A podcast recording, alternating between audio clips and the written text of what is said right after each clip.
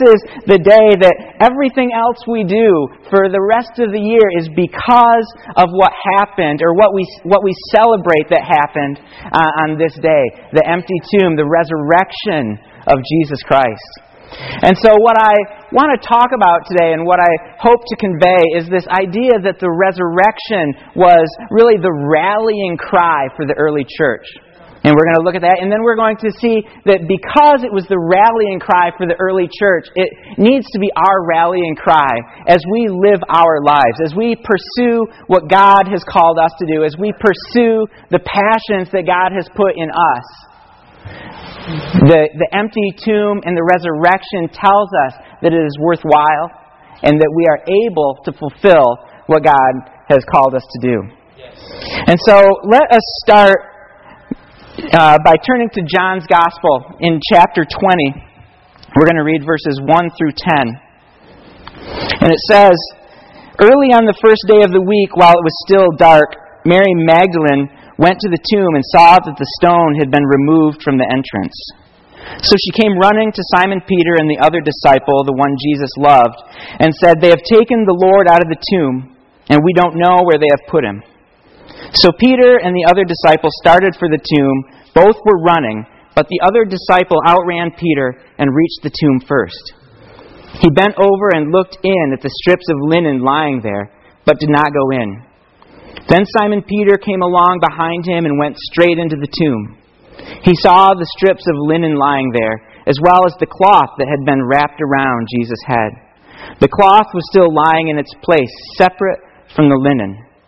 Finally, the other disciple who had reached the tomb first also went inside. He saw and believed. They still did not understand from Scripture that Jesus had to rise from the dead. Then the disciples went back to where they were staying. And what I want to talk about this morning is the idea of purpose, of this idea of passion, of living the life that God has called us to live. You know, I think that it is true, and I talk about it a lot, that we all need purpose in our lives. You know, we all long to, to do something significant with our lives. You know, I know that I fear, and I think that we should all fear getting to the end of our lives, getting on our deathbed, realizing that we've never actually lived. You know, that we've never actually pursued and pressed through those difficult things that kind of burn on our heart to do right? And we, pr- we need to, to learn to, to press through and to embrace those callings on our lives. And I want to show a, a clip this morning from probably, man, this is, man, I don't know, probably my favorite movie of all time. Ugh, yeah. It's not Star Wars. There's no, it's not Star Wars. I'm breaking the mold. All right, there's no lightsabers, there's no blasters, nothing. All right, um, this is the movie Stranger Than Fiction with Will Ferrell. All right? And it's not your standard Will Ferrell movie, right? This is it's brilliant and beautiful. I just watched it the other day for research.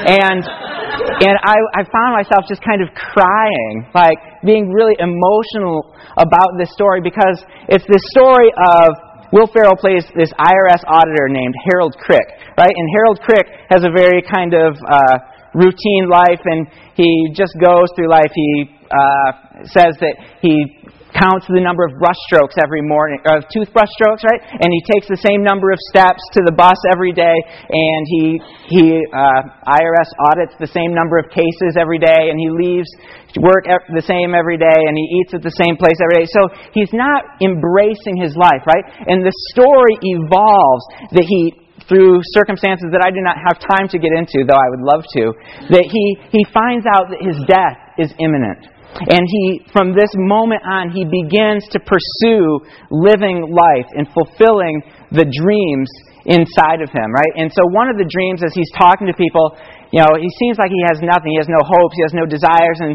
eventually he says, well, when I was a kid, I wanted my life to be more musical. You know, I wanted to learn how to play guitar. And so there's a scene that I'm going to show of Harold Crick. That's a guitar. 100. With volume. Awesome. So good. Two guitars. 732 strings. 257 pickups. 189 volume knobs. Here Harold stood, face to face with his oldest desire. And stand is almost all Harold did. It wasn't just about finding a guitar. It was about finding a guitar that said something about Harold. Unfortunately, this guitar said, when I get back to Georgia, that woman gonna feel my pain. This one said something along the lines of, Why, yes, these pants are lycra. These said, I'm very sensitive, very caring, and I have absolutely no idea how to play the guitar. I'm compensating for something. Guess what?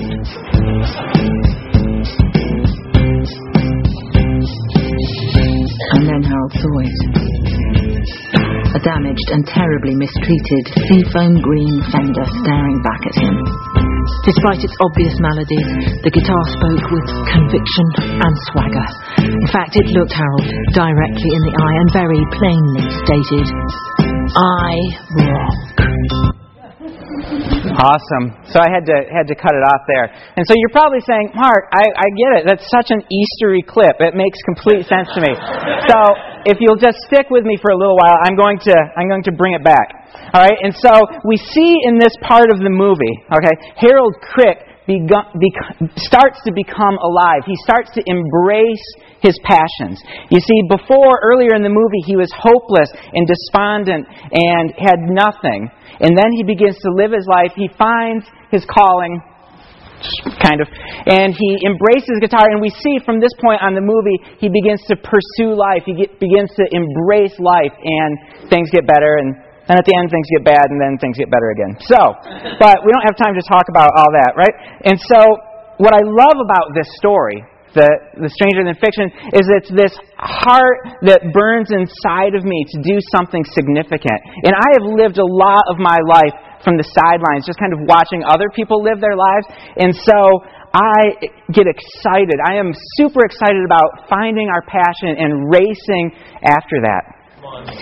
And somebody else that is really inspiring to me, and I don't know if he's here this morning, is, is Dan Jeffries. If you know Dan Jeffries, the guy is an entrepreneur, right? He's an entrepreneur's entrepreneur. He is a risk taker, and he has just gone after it. He started this company, New Mind, just him and his house, and now he's grown it. It's multiple, lots of employees, and he's kind of handed the running off to somebody else, and he's off doing whatever it is that he's doing now. I don't know. He's great. And so it's inspiring because Dan had a has a call in his life. I believe that that God put that desire to be an entrepreneur inside of him. And he was willing to count the cost to pursue that. And now he's reaping the benefit of that. And in my life, he's been really instrumental because as he has pursued his dream, it has encouraged me and, and helped me to pursue my dream. And he's, you know, his, his thing is a lot different than my thing, but there's this similarity that God has put inside each of us a call and a purpose and a desire to fulfill something.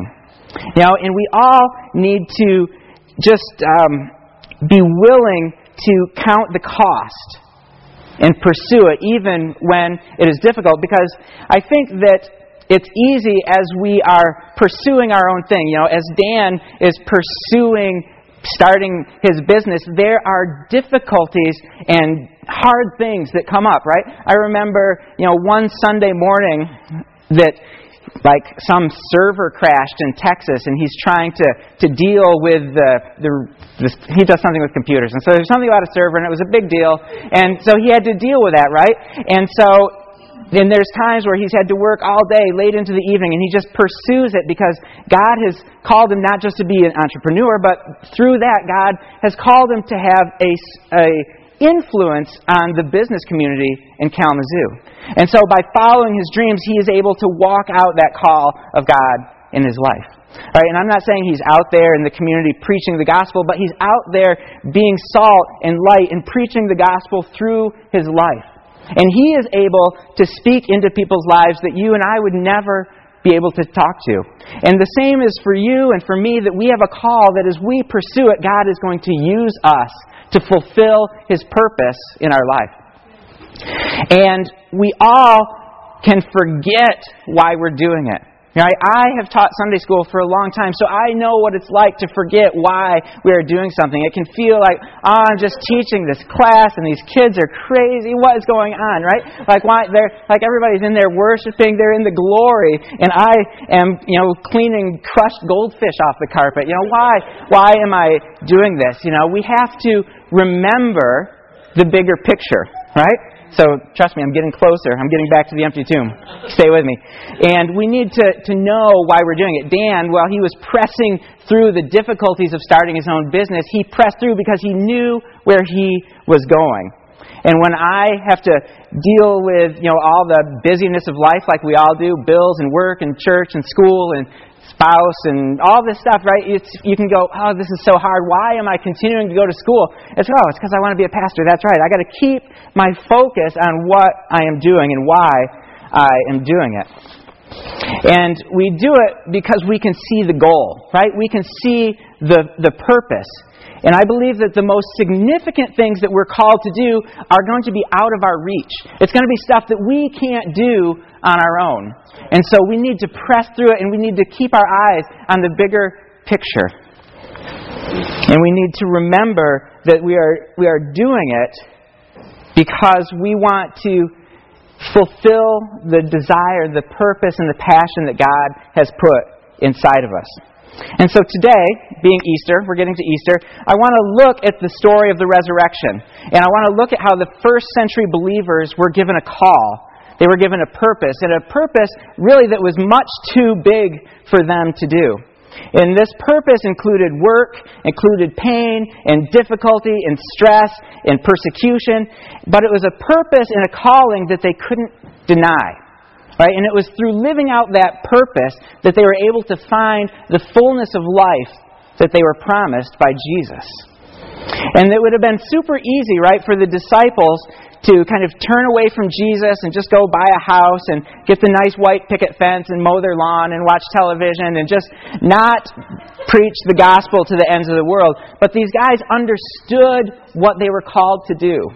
All right, and they embraced it and they ran after it. And I believe that in the midst of you know preaching the gospel to all the world, there was probably times where they're like, "Why are we doing this? I've been beaten so many times, right? Like, why? I've been ship, I'm shipwrecked again. This is crazy." You know, they're dealing with all of this stuff, and when they prob- they certainly would get discouraged, and then they certainly would get disappointed and question, "Why is this happening?" They would remember the empty tomb and they would remember that Jesus is alive.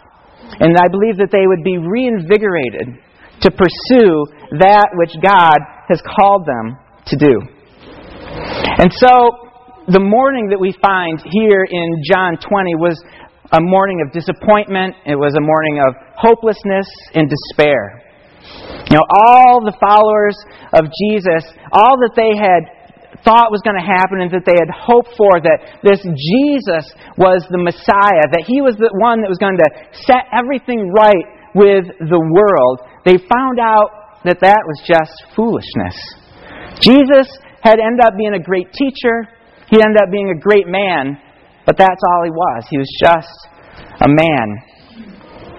And though even, even though Jesus had, had warned them at least three times that he was going to die and that he was going to rise again. They had no expectation. We see that through all the Gospels. They were not expecting a resurrection.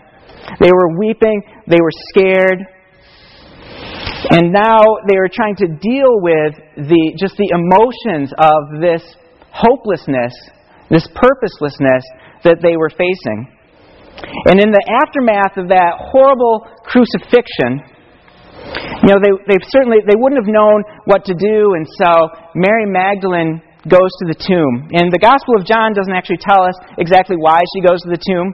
Uh, the other Gospels kind of shed some light on that. They're, her and some of the other women were on their way to finish the burial process of Jesus. And so Mary is certainly not expecting a resurrection. You know, she's going to finish the burial. Oh, let's go get finish this up, and you know, and she was going because really, what else is she going to do? Why? you know, her whole life up to this point had been after Jesus had, had saved her and cast the demons out of her, and she had followed him. And the Bible tells the story of Mary was this devoted follower of Jesus who, who served him and followed him and, and tried to help take care of his needs as he would wander around ministering. And she even followed him to the, the, the hill of crucifixion. She saw her Savior die, and with it, all of her hopes and her dreams and her thoughts of what was going to happen.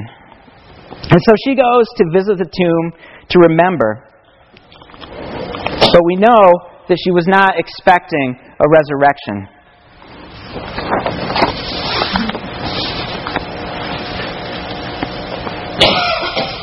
So she goes back to the tomb, still not understanding, still not knowing what happened, and the disciples are gone. You know, and she she gets there, and the the the the uh, the stone is rolled away, right? So she gets there. She's like, "What's going on here? There's the, is somebody in there?" And she goes, and the tomb is empty. And like I said, she's not expecting a resurrection, right? And so she doesn't know what to do. So she runs back and she tells the other disciples. They come and they leave, and the, so she eventually, during the story, she comes back to this tomb, kind of trying to figure out what's going on. And inside, she peers in again, right? She peered in, it's empty. She goes back. She comes back. She peers in. There's two angels sitting there, right? And so they're seated, and they say to her, "Woman, why are you crying?" And she turns and she runs into Jesus, but she doesn't recognize him. You know, she mistakes him for the, the gardener. And he asks her, Woman, why are you crying? Who is it you were looking for? And apparently she wasn't really paying much attention because she doesn't answer either of those questions. She says, Sir, if you have taken him, tell me where you have put him. And then he reveals himself to her by saying, Mary. And her eyes are opened and she clings to him. And she is she's hopeful again and, she, and Jesus says, "Don't cling to me, but go tell the guys that I have risen." All right, and this is amazing. All right, this is amazing. You know, why didn't the angels show up to the disciples? They were literally just there a few moments before that. Right? Or why didn't Jesus reveal himself to the disciples who just probably walked down this same path? You know, they had just been there, but Jesus chooses to reveal himself for the first time to Mary. And I think that it is because God has a tendency to use the unexpected, to use the weak and the foolish to fulfill the, the purposes that He has. And I'm not saying Mary was weak or foolish. All right, but God, in those in those days, the the testimony of women was not, you know, was not taken uh, in the court of law. That's what I'm trying to say. Like, they couldn't testify in the courts of law. They were just kind of like property. They were second class citizens. Nobody, you know, paid much attention to women. And so, the fact that Jesus, that the Father would choose the women to be the first apostles, they are the first sent ones to proclaim the risen Jesus. Like, that is significant. Because Jesus is willing to use the unexpected. He is willing to use the weak and, in the foolish to fulfill his purposes. And that fact, just the, as an aside, the, rea- the idea that the, the women were the first ones to see the resurrected Jesus is a great way for us to, uh, as a great proof that this story is real. Because if the disciples would have made this story up, you know, later on, and they're like, oh, well, man, it would be great if Jesus actually raised the dead. What would that story look like? And they wrote it down. They never, ever, ever, ever would have used women as the first witnesses. All right? And so that is significant. But Mark, what are you talking about? What does that have to do with me? And, and what it means is that God is not looking for the best and the brightest. He's not looking for the person with the, the, the, most degrees. You know, he's not looking for the person that has the most worldly authority. You know, he's not looking for the, maybe the best looking or the sharpest or the brightest, but he is looking for the faithful. Yeah. To those who will take him at his word and will run towards him. And as Mary was set free by Jesus and she had become a devoted follower, it wasn't her skills that gave her a place to be the first apostle, but it was her faithfulness to follow and to serve Jesus. And we can all feel a lot like that, right? You know, and I often have felt like I don't measure up. And I believe that Jesus has called me. And I believe that Jesus has called each one of us. And we can answer that call by faith. And we can trust that the, the power of the indwelling Spirit lives inside us. You know, what we talk about this morning? That the same power that raised Jesus Christ from the grave lives inside of us. It empowers us to fulfill that, what God, that which God has called us to do. You know, and whether that is being a pastor, whether that is being a landscaper, whether that is being a lawyer, a garbage collector, or Uh, a stay at home mom, whatever it is that you've been called to do is significant. And God has put you there on purpose and has given you everything you need to fulfill it. And as we're walking that out and it gets discouraging, you know, I, you know, everything gets, every all of life has discouragement in it, and we can get down on ourselves and feel like, I, man, this person would do better at this, or that person could do it, or I don't have what it takes, I'm just going to quit. We can remember that Jesus Christ has called us to this place. And that when we start to doubt ourselves, we can remember that the empty tomb and the resurrection of Jesus proclaims that he, what he said was true and that His promise of the Holy Spirit has been fulfilled in us, and we are empowered to fulfill His call. That's good. I'm doing relatively good. Good. All right, so we're, now we're going to change uh, a little bit. We're going to talk about the disciples. So, John 20, still in the chapter 20, but verse 19, I'm just going to read a couple verses. It says, On the evening of that first day of the week, so it's later that night, same day. When the disciples were together with the doors locked for fear of the Jewish leaders, Jesus came and stood among them and said, Peace be with you. After he said this, he showed them his hands and side. The disciples were overjoyed when they saw the Lord. And so here we have, in John 20:19, we find the disciples behind locked doors. Right? It's Sunday night. Certainly, Peter and John are back. You know, they're telling them kind of what they found at the tomb, and John believes, and Peter's like, I'm not sure what's going on, and they're all kind of like, what is going on? Mary's come back and said, I've seen the risen Lord. It's amazing. Um, and yet, we don't see this faithful and excited and bold, righteous group of disciples, right? It, the text says that they were scared.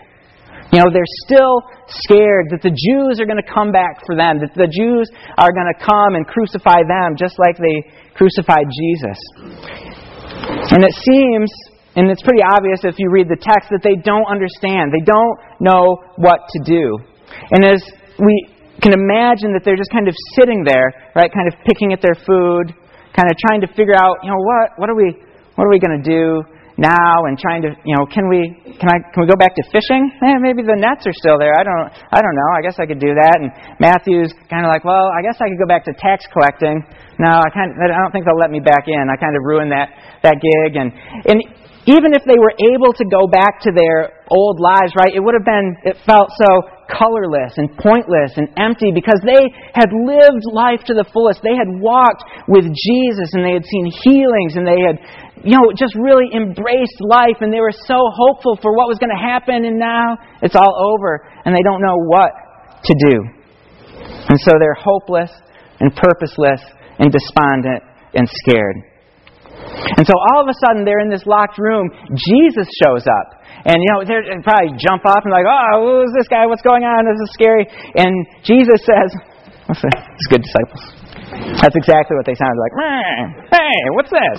What's going on here? Um, and so, sorry. So they jump up in surprise, and Jesus says, Peace be with you. And peace be with you was a, was a common Hebrew greeting at that time, but here Jesus is using it in an incredibly significant way with a deeper meaning than just a casual greeting. Jesus had just a few chapters before this, and just a, probably a few days before this, had promised peace to his followers. And in John chapter 14, verse 27, he says, Peace I leave with you, my peace I give you, not as the world gives. Right? It's this interchain. And he's promising them peace. And in my awesome NIV study Bible, the notes uh, regarding this passage say that this term, peace or shalom, speaks, um, but, but, but, but the term speaks in effect of the salvation that Christ's redemptive work will achieve for his disciples. Total well being and inner rest of spirit in fellowship with God. And so Jesus isn't just coming and saying, "Hey, thing, have a great day. Things are things are looking up. Here I am." He's saying he's saying peace be with you. Peace of our heart. Peace knowing that you have been restored in your relationship with the Almighty God. Peace through and through, regardless of situations, regardless of circumstances in life. I promise you peace. And here he is fulfilling it. And Paul the apostle in Romans 5:1 says, "Therefore, since we have been justified through faith, we have peace with God through our Lord Jesus Christ. We are no longer God's enemies." Oh, that's not in the Bible. That's my notes. That's, uh, uh, sorry. We, I don't want to misspeak. So we have peace with God through our Lord Jesus Christ. Period. That's the quote. We now this is me. We are no longer God's enemies, right? We, uh, God has come to us, and through the death and the resurrection of Jesus Christ, has brought us peace with God. And Gary Burge, a commentary writer, says, Nothing in the world can offer such a gift. Jesus' shalom, or Jesus' peace, not only brings an end to the brokenness caused by sin, but it will be the fruit of the Spirit when He departs. He is promising and He is fulfilling, He is giving them an end to the brokenness caused by sin. This sin crept into the world way back in Genesis 3 of the Garden of Eden when, when Adam and Eve ate from the, the tree that was forbidden. But at that very moment, God makes a promise that I am going to restore, I am going to redeem, I am going to buy you back and restore this relationship between you and God. And here, in uh, you know the end of John, we see the fulfillment of that promise that Jesus Christ has paid the price. He has died on the cross. He has shed perfectly innocent blood so that you and I can have peace with God. And that is amazing, and that is what we celebrate this morning. And so Jesus' arrival in that locked room brings the fulfillment of all that he had promised them. And even though they were you know, they were scared and hiding and they weren't faith filled. Jesus doesn't scold them or give them a hard time. He promises peace. And he's saying that, guys, remember what I told you. I told you I was going to die. I told you I was going to rise again. And now here I am, proof. I, here I am, proof that the grave could not hold me and that I am alive. And from this point on, we see a radically changed group of disciples. And so Jesus is saying this exact same thing to you and I. He is speaking peace to each one of us today. You know, when our faith is flagging, when we don't understand what God is doing in our lives, when we don't understand what God is doing in the world, He says, Peace be with you. He's dealt with the problem of sin, keeping you from being close to God the Father. He spanned that great chasm that separated us from the Father so we can find rest and peace because of what Jesus did. Oh, good. And so Jesus' followers, right, they must have been overjoyed as he comes back. Oh, this is great. They've been on a real roller coaster the last week or so, right? There's the, the entry and crucifixion, and now he's back. Oh, what's going on? And so they are rejoicing at Jesus' return, and we, just like them, at the same time, we rejoice at the, the truth that we are serving a risen Savior who has brought us peace with God. But this wasn't the end. It's not like, oh, yay, yeah, Jesus is back and we have peace with God, and now let's just wait till we die and we can go to heaven. Jesus actually continues on. And in John chapter 20, verse 21, it records and it says, Again, Jesus said, Peace be with you. I know, we love it. Thank you. This is great. And he says, As the Father has sent me, I am sending you. I am sending you. And so the resurrection the empty tomb, Jesus' calling becomes the, uh, the catalyst or the the purpose, the, the momentum behind everything that the disciples do from this point on. And the resurrection, as we see throughout the book of Acts, is the central focus of the preaching of all of the apostles.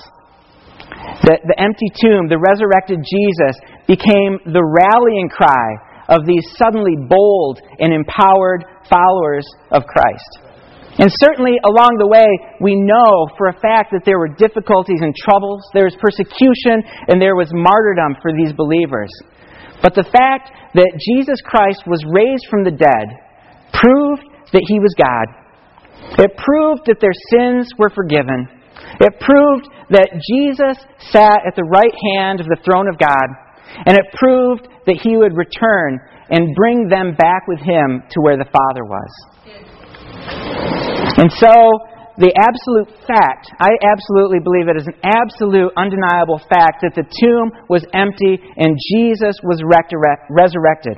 And that this should inspire us. It should encourage us to boldly and being filled with the power of the Spirit to live out the call that God has placed on our lives. And like I said before, you know, whether that is an evangelist or a preacher or a stay at home mom or a husband or a wife or a lawyer, landscaper, whatever it is, God has called you to that. And it is significant. That's, I believe that the cross says that what you are called to do is significant. He's not looking for, you know, just people with all this authority and these big positions and running churches and doing these things to proclaim the gospel. What is important is that He has called you and empowered you to fulfill what God has called you to do. And so everything we do, we do in the name of Jesus. And when you begin to waver and doubt and you're simply going through the motions, remember that the tomb was empty. Jesus is alive, and He did it all for you. Thank you.